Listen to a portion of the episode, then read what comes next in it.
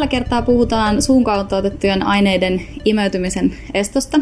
Ja äh, mukana on Leena. Kiitos, että tulit. Um, Leena on mun esimies tuolta myrkytystietokeskuksen puolelta, mutta on meidän tiet kohdanneet jo aiemmin anestesia- ja tehopuolella. Ja sun tausta itse asiassa vähän monimuotoisempi, niin kerrotko vähän omin sanoin?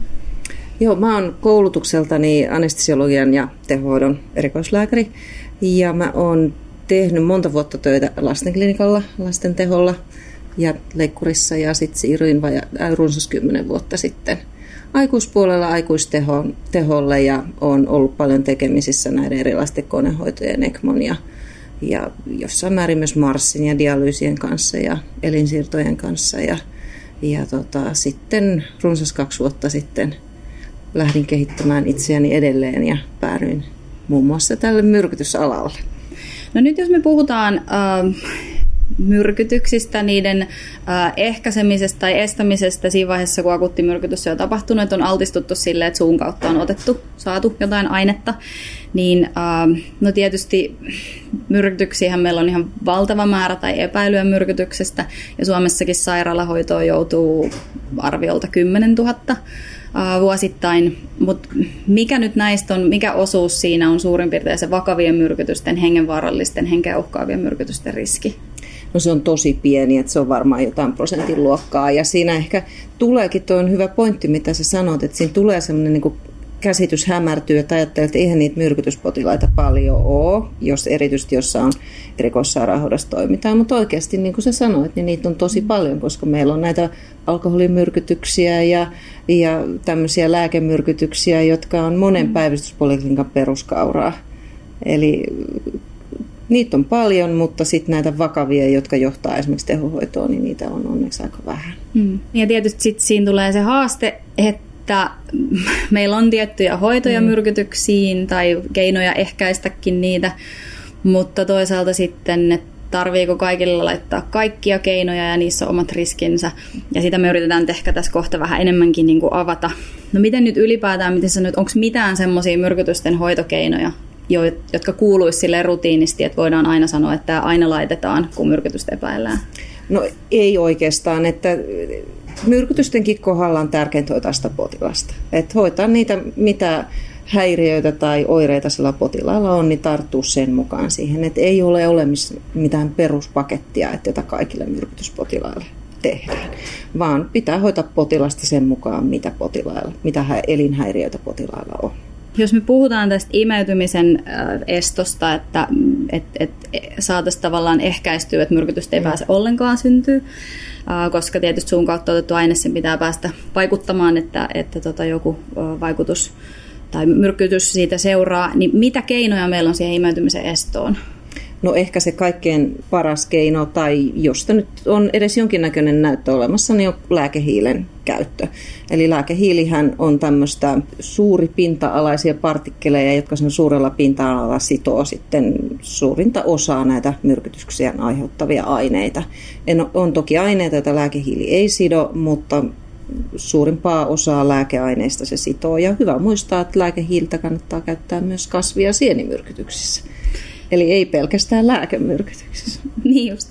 Jos nyt muutamia aineita, niin mihin se ei teho? Että, tai onko jotain niin kuin, tilanteet, milloin sitä ei saisi käyttää, että milloin se on oikeasti haitaksi? No se, missä sitä ei ehdottomasti saa käyttää, on tämmöiset hapot ja emäkset, jotka aiheuttaa syöpymisriskiä tuonne ruoansulatuskanavaan. Lääkehiili ei ensinnäkään sido happoja ja emäksiä, ja toiseksi sitten lääkehiili tämmöisenä mustana aineena peittää niitä syöpymävaurioita, että niitä ei voida todeta siellä sitten gastroskopiassa tai muussa endoskopiassa, jos se lääkehiili on ne mustannut ne kraaterit sieltä. Mutta sitten on myös alkoholeja. Lääkehiili ei sido, eli alkoholimyrkytyksessä tai korvikealkoholimyrkytyksessä ei ole mitään hyötyä. Ja sitten on tämmöiset kaaliumia se ei sido, rautaa se ei sido, mm. fluoria se ei sido, että tämmöiset aineet. No, miten nyt sitten, jos mulla olisi kuitenkin aika iso osa meidän myrkytyksistä on niitä sekamyrkytyksiä, mm. että jos potilas on nyt ottanut paljon kaaliumtabletteja ja rautatabletteja, mutta sitten se on ottanut myös ison määrän masennuslääkkeitä ja mm. trisyklisiä ja beta-salpaajia, niin annetaanko se vai eikö anneta? No tietysti voi miettiä, että mikä, niin kuin kaikessa muussakin hoidossa, että joutuu punnitsemaan hyötyjä ja haittoja. Että jos ajattelee, että siellä on valtava määrä trisyklisiä antidepressantteja tai valtava määrä beta-salpaa ja tabletteja, jotka on oikeasti vaarallisia, niin kyllä silloin varmaan kannattaa se lääkehiili ottaa, koska ei siitä nyt haitti, se ei ole niin kuin kontraindisoitu rauta- ja kaliumyrkytyksissä. Mm. Et siinä kohtaa niin kuin punnita sitä haittaa. Mutta jos on otettu konin putkimiestä ja mm. beta-salpaajaa, niin silloin sitä ei pidä antaa. Että... Niin just niin, pahimmillaan vielä kun reikä menee jonnekin ihan muualle. Niin, näin. Joo. Se taitaa olla aika kiistattomasti osoitettu, että lääkehiili sitoo niitä aineita, mitä se sitoo, mm. niin se sitoo niitä hyvin. Mm-hmm ja parhaimmillaan nopeasti otettuna jopa lähelle 80-90 prosenttia, että on sillä lailla mahdollisuus estää se myrkytys. Mutta mitä ne haitat on tai komplikaatiot, että oikeastaan yritän kysyä sitä, että, että miksi ei antaisi sitä kaikissa myrkytyksissä ihan varmuuden vuoksi? No lääkehiili tietysti se annetaan nestemäisenä suspensiona tai sitten vaihtoehtoisesti hirvittävä määrä niitä lääkehiilitabletteja. Tämäkin on hyvä muistaa, että myrkytysten hoidossa kannattaa käyttää sitä lääkehiilisuspenssia, että nämä ripulihoitoon tarkoitetut hiilitabletit. Niin, niitä, niin näitä rakeita, jotka veteen joo, sekoitetaan jo. Juuri näin, että ne hiilitabletit, joita sitten ripulihoitoon on tarkoitettu, niin niitä täytyy ottaa massiivimäärä, että ne ei ole niin tarkoituksenmukaisia tähän. Mutta se lääkehiilisuspensio, niin siinä on tietty määrä nestettä, joka pitää joko juoda, ja jos potilas on alentunut tajunnan taso tai tajuton, niin se potilas ei silloin pysty juomaan. Ja silloin hänelle täytyy asettaa nenämahaletku tai suumahaletku, että se voidaan antaa sinne vatsaan. Ja aina nenämahaletku ja suumahaletkun asettaminen tajuttomalle mm. potilaalle niin sisältää riskin. Ja sitten otetaan se juoden tai muulla tavalla, niin siinä on aina se riski, että se potilas oksentaa mm. joko siitä myrkytyksestä johtuen tai muuten, niin silloin se on sen lääkehiili voi aspiroituneena päästä, päätyä sitten hengitysteihin, mm. joka on, on riski. Ja sitten tietysti voi ajatella myös siinä, että siinä, jos laitetaan sitä nenämahaletkua tai suumahaletkua täyttämälle potilaalle, niin kyllähän siinä semmoinen teoreettinen GI-kanavan perforaatioriskikin on. Mm. Mutta ehkä suurin riski on se oksentaminen ja aspiraatio, mikä siihen annosteluun liittyy.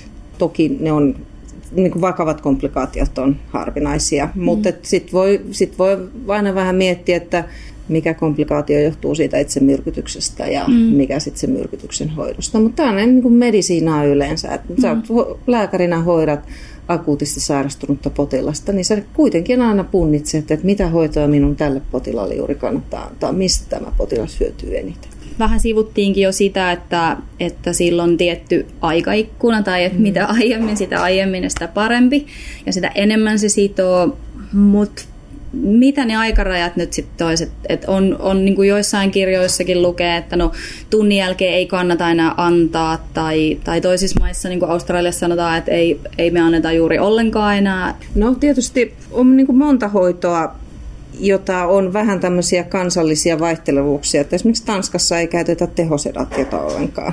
Ja Suomessa se on standardi, standardi. hyvä laatuinen hoidon Kyllä. merkki. Joo. Mutta tota, lääkehiilessä, niin tietysti sen lääkehiilen pitää saavuttaa se tablettimassa tai sienimassa tai mikä se myrkytyksen aiheuttaja nyt onkaan.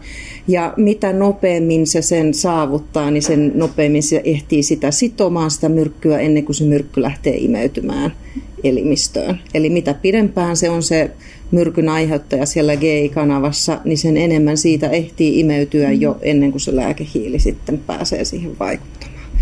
Mutta toki on tilanteita, joissa ajatellaan, että se myrkyn aiheuttama esimerkiksi beta-salpaa ja kalkkisalpaa ja trisykliset antidepressantit tai miksei jättiannos parastamolia on niin henkeä uhkaava tilanne, mm. että että tota, vaikka siitä olisi se tuntikin jo kulunut, niin halutaan kaikin keinoin minimoida se hengenvaara. Ja silloin sitä lääkehiiltä voi hyvin antaa sitten myöhemminkin, jos ajatellaan, että edes se pystyisi sitomaan edes osan siitä myrkystä. Mm. Niin eli taas tavallaan, että siinä ne on niin isot ne mm. myrkytyksen potentiaaliset haitat jopa johtaa siihen, että tarvitaan ECMOa tai maksan niin. siirtoa tai mm. muuta vastaavaa versus se, että sit jos saataisiin niin. tällä Saataisiin siis pieni osa ehkäistyä. siitä leikattua pois, niin, niin se, sekin on niin kuin harkitsemisen arvoinen asia. Mm, ja sittenhän on jotain lääkkeitä, joilla on antikolinergisia vaikutuksia, jotka sitten hidastaa mahasuolikanavan toimintaa, hmm. jolloin tavallaan se myrkyllinen massa viipyy siellä pidempään, niin silloin voidaan ajatella, että se lääkehiili ehtii sitoa sitä sitten vähän myöhemmässäkin vaiheessa. Niin, eli vaikka tavallaan näiden niin tämmöisten laboratorio- ja, ja koeolosuhteiden mukaan se ehkä tunnissa, mm. Mm. tunnissa on menettää merkittävä osan tehosta, mutta sitten kliinisesti kuitenkin Joo. tietyissä tilanteissa voi olla järkevää antaa neljän Joo. tai kuudenkin tunnin Mutta siinäkin ehkä kohdalla sitä varten on terveydenhuollon ammattihenkilöt olemassa, että ne pystyy arvioimaan sitä yksittäisen potilaan tilannetta. Että siinäkin kohtaa miettii, miettii niitä hyötyjä ja haittoja mm. siitä, että lähdetäänkö sitä antamaan enää ollenkaan. Mm.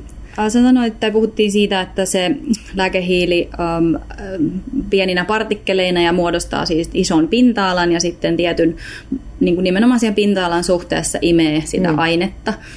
Um, niin no aikuiselle nyt vaikka se annos tämä yksi pullo 50 grammaa, niin, niin paljon se imee, että, tai oikeastaan niin päin, että riittääkö se kaikkiin myrkytyksiin, että jos sanot, että osa ottaa vähemmän ja osa enemmän, ja miten no, se pitäisi huomioida? Ehkä voi ajatella sit sillä tavalla, että jos on massiivi määrä otettu jotain potentiaalisesti hengenvaarallista lääkettä, ää, parastamolia, dikoksiinia, vettä salpaa ja ja ei ole kyseessä kauhean pieni kokoinen potilas, niin kyllä, ja päästään käsiksi siihen aika nopeasti, niin silloin voi nostaa sitä annosta. Että se suositushan on se 50 grammaa viiva 100 grammaa, mm. ja se 100 grammaa on monessa paikassa laitettu sulkuihin. Että se on ehkä semmoinen niin kuin vähän teoreettisempi tilanne, mutta siinäkin taas potilaskohtaisesti, jos meillä on isokokoinen aikuinen, jonka sisuksiin mahtuu se kaksi pullollista lääkehiiltä ja on massiivimäärä, niin kyllä, mm. kyllä varmasti kannattaa antaa. Mutta toki mitä niin en, ensihoidossa. Voi niin antaa myös annosta. ensihoidossa, mutta siinäkin kotona, tietysti joo. kannattaa miettiä sitä, että sitä, että indusoiko se sitten oksentamista se iso mm. määrä hiiltä. Vaikka antaa, ensin antaa yhden pullon ja sitten hetken päästä toisen pullon, jos siltä tuntuu. Niin mutta se ei ole mikään rutiinihoito, mutta jälleen kerran, jos niinku miettii sitä tilannetta. Mm. Paljon lääkettä, paljon sidottavaa tavaraa, isokokoinen ihminen, niin kaksi pulloa on varmaan ihan hyvä. Mm. Mutta tässäkin tilanteessa tietysti myrkytystietokeskus auttaa siinä arvioinnissa, jos on vähän epä, epävarma, että annaks mä nyt yksi vai kaksi. Niin, sen lääkemäärän ja, ja näiden grammojen, että missä Juuri, suhteessa siitä on. Että mikä Joo. on hengenvaarallinen annos ja mikä ei. Mitä sä oot itse ajatellut että, että siitä tajunnan tasosta, että milloin se on turvallista antaa tai, tai miten, tota, milloin ne pitäisi intupoida? Onko, in, niin kuin, onko se indikaatio intupoida myrkytyspotilas, että lääkehiilet saadaan annettua? Jos vaikka no mun ikäinen ihminen on ottanut beta-salpaa itsetuhotarkoituksessa 200 kappaletta ja sitten kieltäytyy, että minä en halua ottaa sitä? No tietysti tämä on nyt vähän vaikea eettinen kysymys. Potilaallahan on oikeus kieltäytyä kaikesta mm. hoidosta.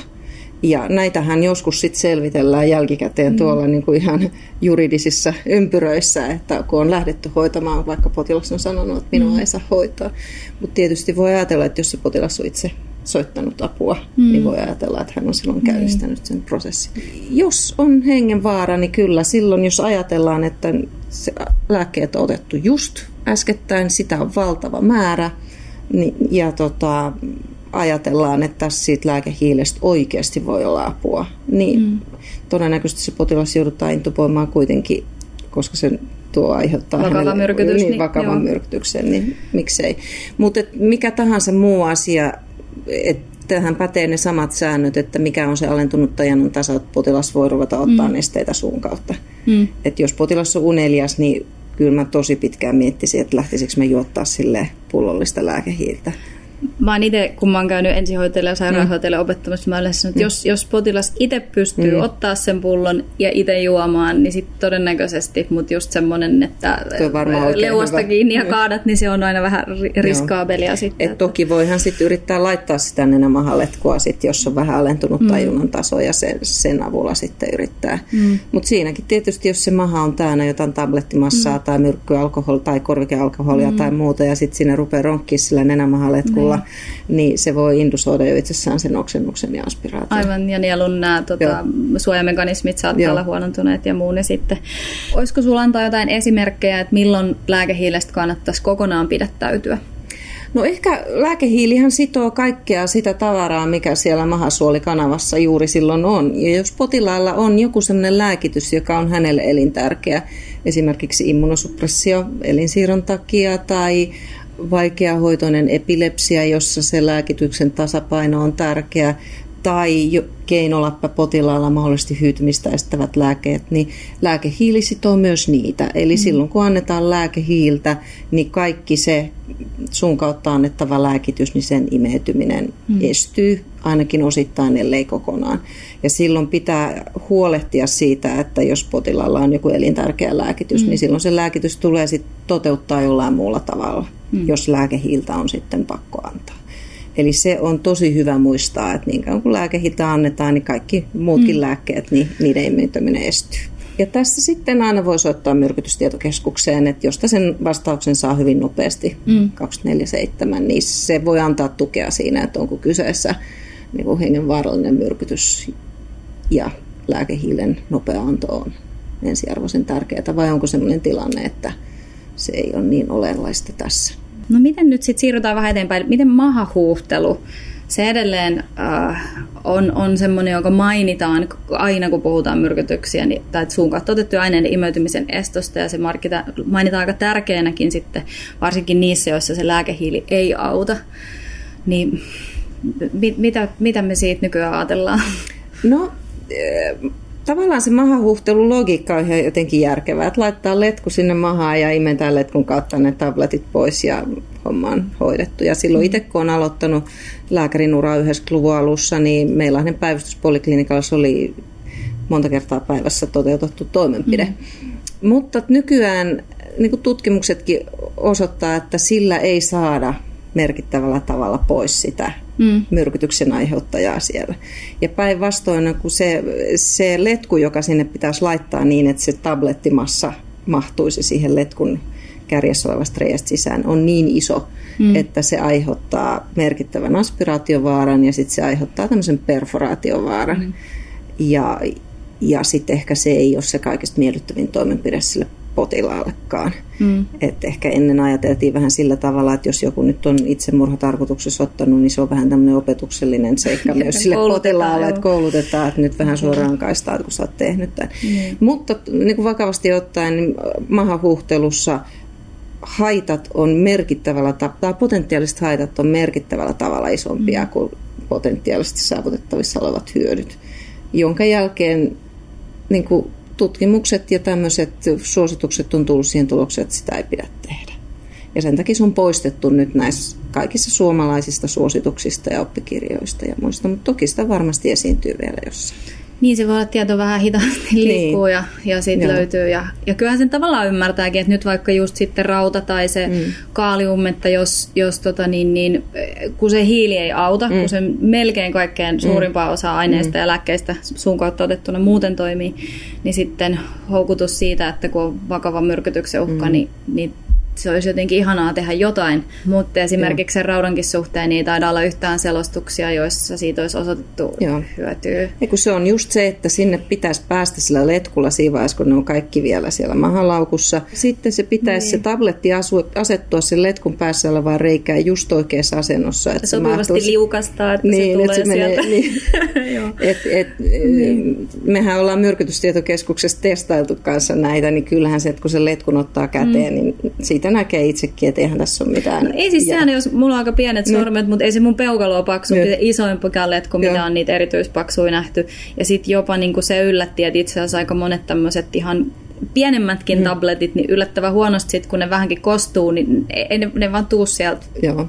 ulos. Että, että... Että, että sanotaan näin, että mahahuhtelu voi käytännössä unohtaa. Mm. Mutta miten nyt sitten toi um, oksetus, Ipeka-seerumilla tai sitten sormet kurkkuun, että, että tuntuu, että siitä nyt edelleenkin No on se tavallaan semmoinen, se on toki myös semmoinen mallikolle kotona tai, tai mm. tota, sitten ensihoidollekin keino, joille mahahuuttelun toki ei koskaan ollutkaan ehkä semmoinen vaihtoehto. No IPEKaahan ei, sitä on suositeltu, että sitä ei edes säilytetä missään päivystyksissä tai muissa. Että, että IPEKaa ei pitäisi olla just ehkä, jossain lasten päivystyksessä voi olla, mutta ei missään muualla. Historiallisia varastoja. Niin, mutta jos sitten niinku ajattelee semmoista tilannetta, että ollaan jossain pitkien kuljetusmatkojen päässä ja joku lapsi, ehkä miksei aikuinenkin, on ottanut ison määrän lääkettä mm. joka on potentiaalisesti hengenvaarallinen, johon lääkehiili ei teho, niin silloin voi ehkä ajatella, että siinä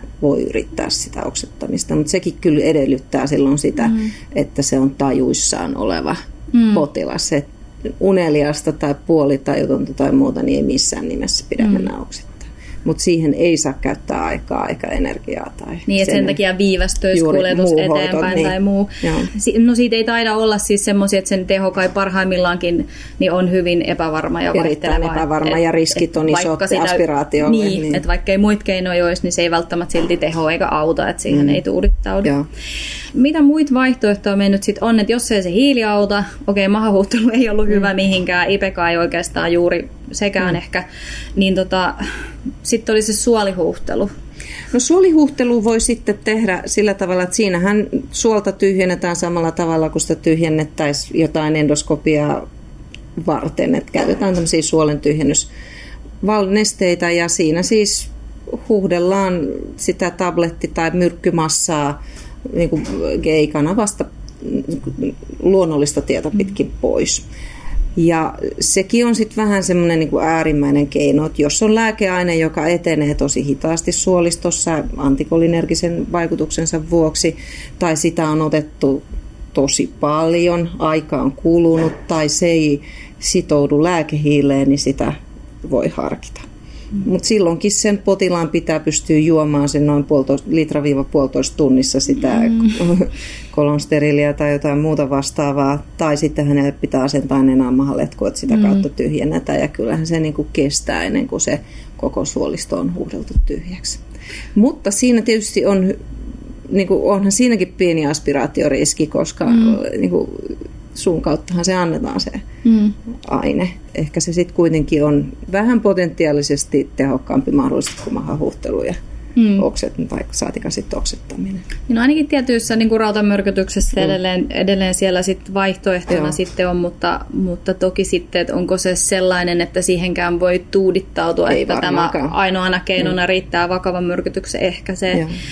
Mi- mitä sitten tavallaan nyt vielä ihan äärimmäisenä keinona kuitenkin mainittu tapausselostuksiakin tämmöisistä no, tablettikasaumien, vakavien myrkytysten, isojen tablettimäärien poisto endoskooppisesti tai kirurgisesti. Tämä vähän jakaa mm. kliinikoita, mutta itse asiassa toksikologia ei niinkään, tästä on aika hyvä konsensus toksikologian maailmassa. Niin, niin ehkä klassisena esimerkkinä just sitten rauta tablettien nauttiminen, kun rautatabletithan muodostaa semmoisia tablettikasaumia helposti sinne vatsalaukkuun. Ja potentiaalisesti hengenvaarallinen lääke, lääkehiili mm. ei tehoa, niin siinä endoskooppisesti niiden poisto, jos on taitava skopisti, niin ei ole vaikea asia. Ja se on ihan kansainvälisissä hoitosuosituksissa, niin kuin mainitsit. Mutta sitten toinen vaihtoehto, jos on tämmöisestä potentiaalisesti hengenvaarallisesta tilanteesta kyse, ja ei ole juuri päivystämässä tai saatavilla semmoista skopistia, mm. joka tämän pystyisi tehdä, niin ihan täysin validi keino myös on mm. tämmöinen gastrotomia, eli vatsan päitteiden läpi vatsalaukusta käsin sitten poistetaan ne tabletit. Toki se on kirurginen Eli kirurgi tekee tämmöisen mini-laparotomian? Tai, joo. joo. Et toki se on kirurginen toimenpide, potilas pitää nukuttaa, mutta se mm. voi olla hengen pelastava toimenpide. Mm. Et se on kuitenkin sitten NS-mini-invasiivista kirurgiaa. Niin. Et nämä on, Eli taas riskit. Niin. Mutta jos nyt ajattelee just tätä rautamyrkytystä, niin, niin. kannattaa unohtaa se, se tota mahahuuhtelu ja suoraan edetä sitten näihin kirurgisiin toimenpiteisiin, jos näyttää siltä, että siellä on paljon sitä tavaraa. Niin sielläkin on kuitenkin sitten pahimmillaan niin maksan siirto esimerkiksi, Kyllä. Se, niin kuin, että, että jos, jos se vältytään, niin siihen suhteutettuna minilaparotomia on oikeasti aika pieni ja Joo. toimenpide, mistä potilas toipuukin. Tietysti jos on tämmöinen tilanne, niin kannattaa sitten ensihoidon miettiä, mihin se potilas viedään hmm. hoitoon, että se olisi semmoisessa paikassa, jossa nämä endoskopia tai laparotomia tai tämmöinen gastrotomia on mahdollista suorittaa millä aikaikkunalla ne sit voidaan tai pyr, pitäisi pyrkiä tekemään siitä?